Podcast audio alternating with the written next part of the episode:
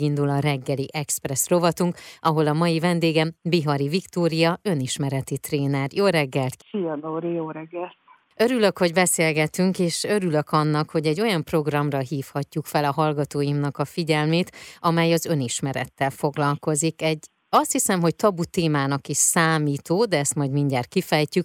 Mérgező anyák, elátkozott lányok, a narcisztikus szülőkről lesz egy online esemény, egy online előadás január 22-én szombaton. Miért jött az ötlet, hogy egy ilyen előadást megtartsál? Az ötlet onnan jött, hogy így nagyjából öt évvel ezelőtt kezdtem el nőkkel foglalkozni, ami alapvetően egy online marketing és blogíró kurzusnak indult, és akkor 10-12 nővel kezdtük el csinálni ezeket a hétvégi workshopokat, és így észrevétlenül belecsúsztunk ebbe az önismeret dologba, és azt vettem észre, hogy a, a nőknek egész egyszerűen figyelem kell, és hogy hagyják őket ventilálni és beszélgetni. És most, hogy már hatodik éve csinálom ezeket a beszélgetős, önismereti, írós, csacsogós hétvégéket, azt tűnt fel, hogy majdnem minden nőnek érzelmileg bántalmazó narcisztikus anyja van, és a másik oldalon sajnos az alkoholista, bántalmazó, érzelmileg elérhetetlen apa, zárójel nyilván vannak kivételek,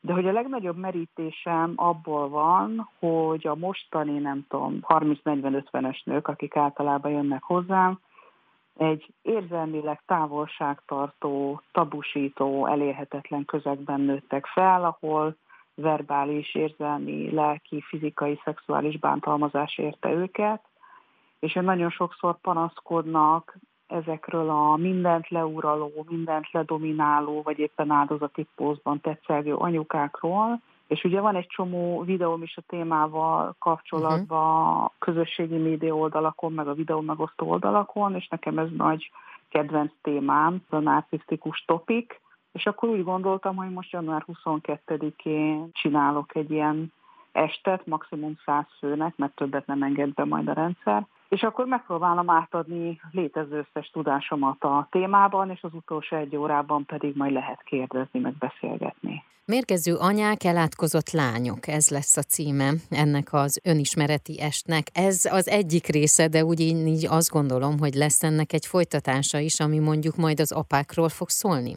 Jó felvetés, gondolkodtam rajta, hogy apa ügyben, ugye szintén nyilván vannak narcisztikus apák, tehát ez, ez, nincs, nincs így kategorizálva, hogy csak nők lehetnek narcisztikusok, mert ez, ez nemtől teljesen független apai vonalon lehet, hogy majd meghívok egy szakértőt, mert én ehhez az alkoholizmus, szerfogyasztás témához egyáltalán nem értek. Uh-huh. És akkor lehet, hogy kéne egy olyan est, hogy függő apák, verbálisan, fizikailag bántalmazó, érzelmileg elérhetetlen apák, és ez egy kicsit talán komplexebb lesz, de hogy arra is maximálisan van igény, meg hát óriási apa és férfi ínség van, azt is észrevettem, hogy apai minta hiány, férfi minta hiányból is azért elég, elég rosszul állunk.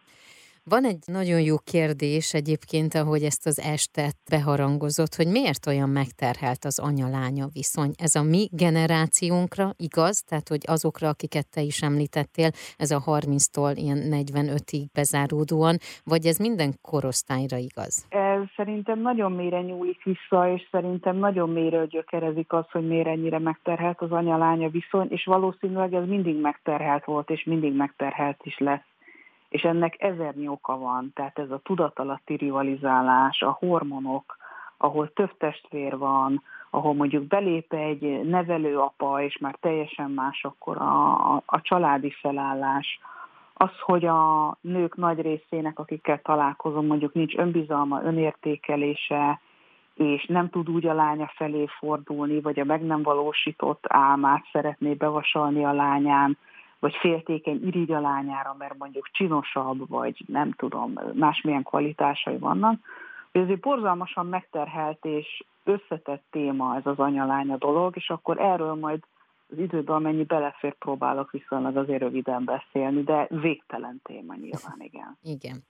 Mit tapasztalsz, mit látsz? Hogy akarnak tenni ezért az emberek, vagy megvan az a réteg, aki folyamatosan kutatja azt, hogy hogy tud változtatni magát, hogy tudja önfejleszteni magát? A rövid válaszom az az, 2021-ben az önismeret mellett elmenni már csak szerintem azt tud, aki tényleg barlangban él.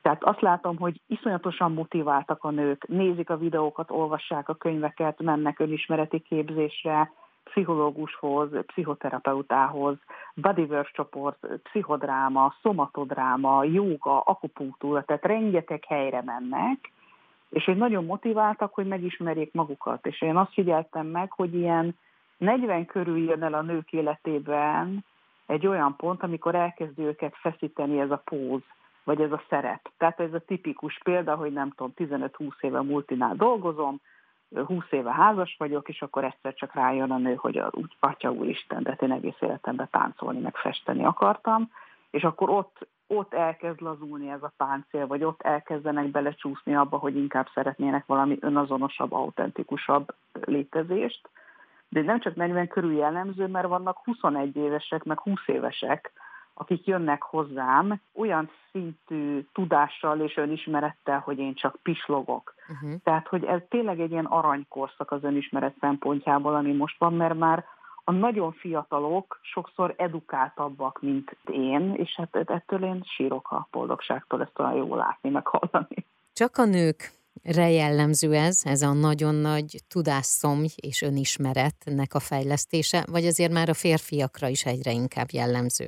Az van, hogy azért vérzik a szívem, hogy férfiakból nekem nincsen statisztikám, mert ugye férfiaknak, ha kiírom a közösségi médiába, hogy hát önismeret, meg lehet közösen sírni, beszélgetni, az nekik annyira nem hívó szó. Megint zárójá, hogy természetesen vannak kivételek, és van, hogy önnek férfiak, és akkor úgy örülünk, de hogy alapvetően az elmúlt öt évben azért 99%-ban nők jöttek hozzám. Próbálkoztam önismereti férfi csoportokkal is, hát nem igazán teltek meg. Nyilván ennek is megvan az oka, egyrészt, hogy talán engem kevesebb férfi olvas vagy követ a közösségi médiában, másrészt valószínű őket kicsit máshogy kell behálózni, vagy másmilyen kulcsszavakkal kell velük operálni, hogy felkapják erre a fejüket, és hát a rossz szocializációnak köszönhetően rengeteg férfi meg úgy van vele, hogy az érzésekhez hozzáférni, vagy esetleg sírni, szomorkodni, érzésekről beszélni, az a gyengeség jele. De ez egy külön transgenerációs átok, meg a legtöbb férfit verte otthon az apja, de kemény fizikai terrorban, meg bántalmazásban is éltek, rengetegnek a, az anyukája meg elfordult tőlük, és akkor a férfiak arra szocializálódtak nagyon sok helyen, hogy erősnek, keménynek kell lenni, karriert kell építeni, az az ember, aki dolgozik, meg lediplomázik, stb és hogy rengeteg férfi úgy ér, hogy le volt és le van választva az érzelmeiről. A nőknél egy csomószor ugye belép a gyerek téma, ami jó esetben azért nagyon érzékenyít egy nőt saját maga felé, tehát amikor várandós, uh-huh. amikor megszületik a kicsi, tehát ott hormonilag, idegrendszerileg azért van egy teljesen másfajta fejlődés, és nagyon szeretnék majd férfiakkal, illetve fiatalabbakkal is foglalkozni, de hát ez még a jövő zenéje. Mi az, ami még a fejedben van, vagy milyen irányba szeretnél elindulni? Én most tini irányba fogok menni, azt hiszem, mert hogy itt az elmúlt öt évben a magyar nőkről azért lett egy elég erőteljes lenyomatom, ha nem is azt mondom, hogy reprezentatív, de mondjuk ilyen 1500-1600 nőt sikerült megismernem. Úgyhogy a tini irány, vagy a gyerek irány következik szerintem. Előadást pedig mindig csak arról tudok tartani, amiben hiteles vagyok, és amiről van személyes tapasztalatom. Tehát például gyereknevelésről soha nem fogok előadásokat tartani, vagy ilyen szülés felkészítés, vagy ilyesmi, hanem amit én én átéltem, vagy amiről már nagyon sokat hallottam, csak arról tudok beszélni, és akkor én ilyen úgymond tapasztalati szakértőként beszélek arról, amiről tudok, és amiben kompetens vagyok. Ehhez akkor pedig én azt javaslom a hallgatóknak, hogy kövessenek téged, és ott biztos, hogy mindig megtalálják az adott eseményt, illetve azt, hogy mi az éppen aktuális irány. Köszönöm szépen! Én is köszönöm szépen! Az elmúlt percekben Bihari Viktóriát hallhatták önismereti trénert.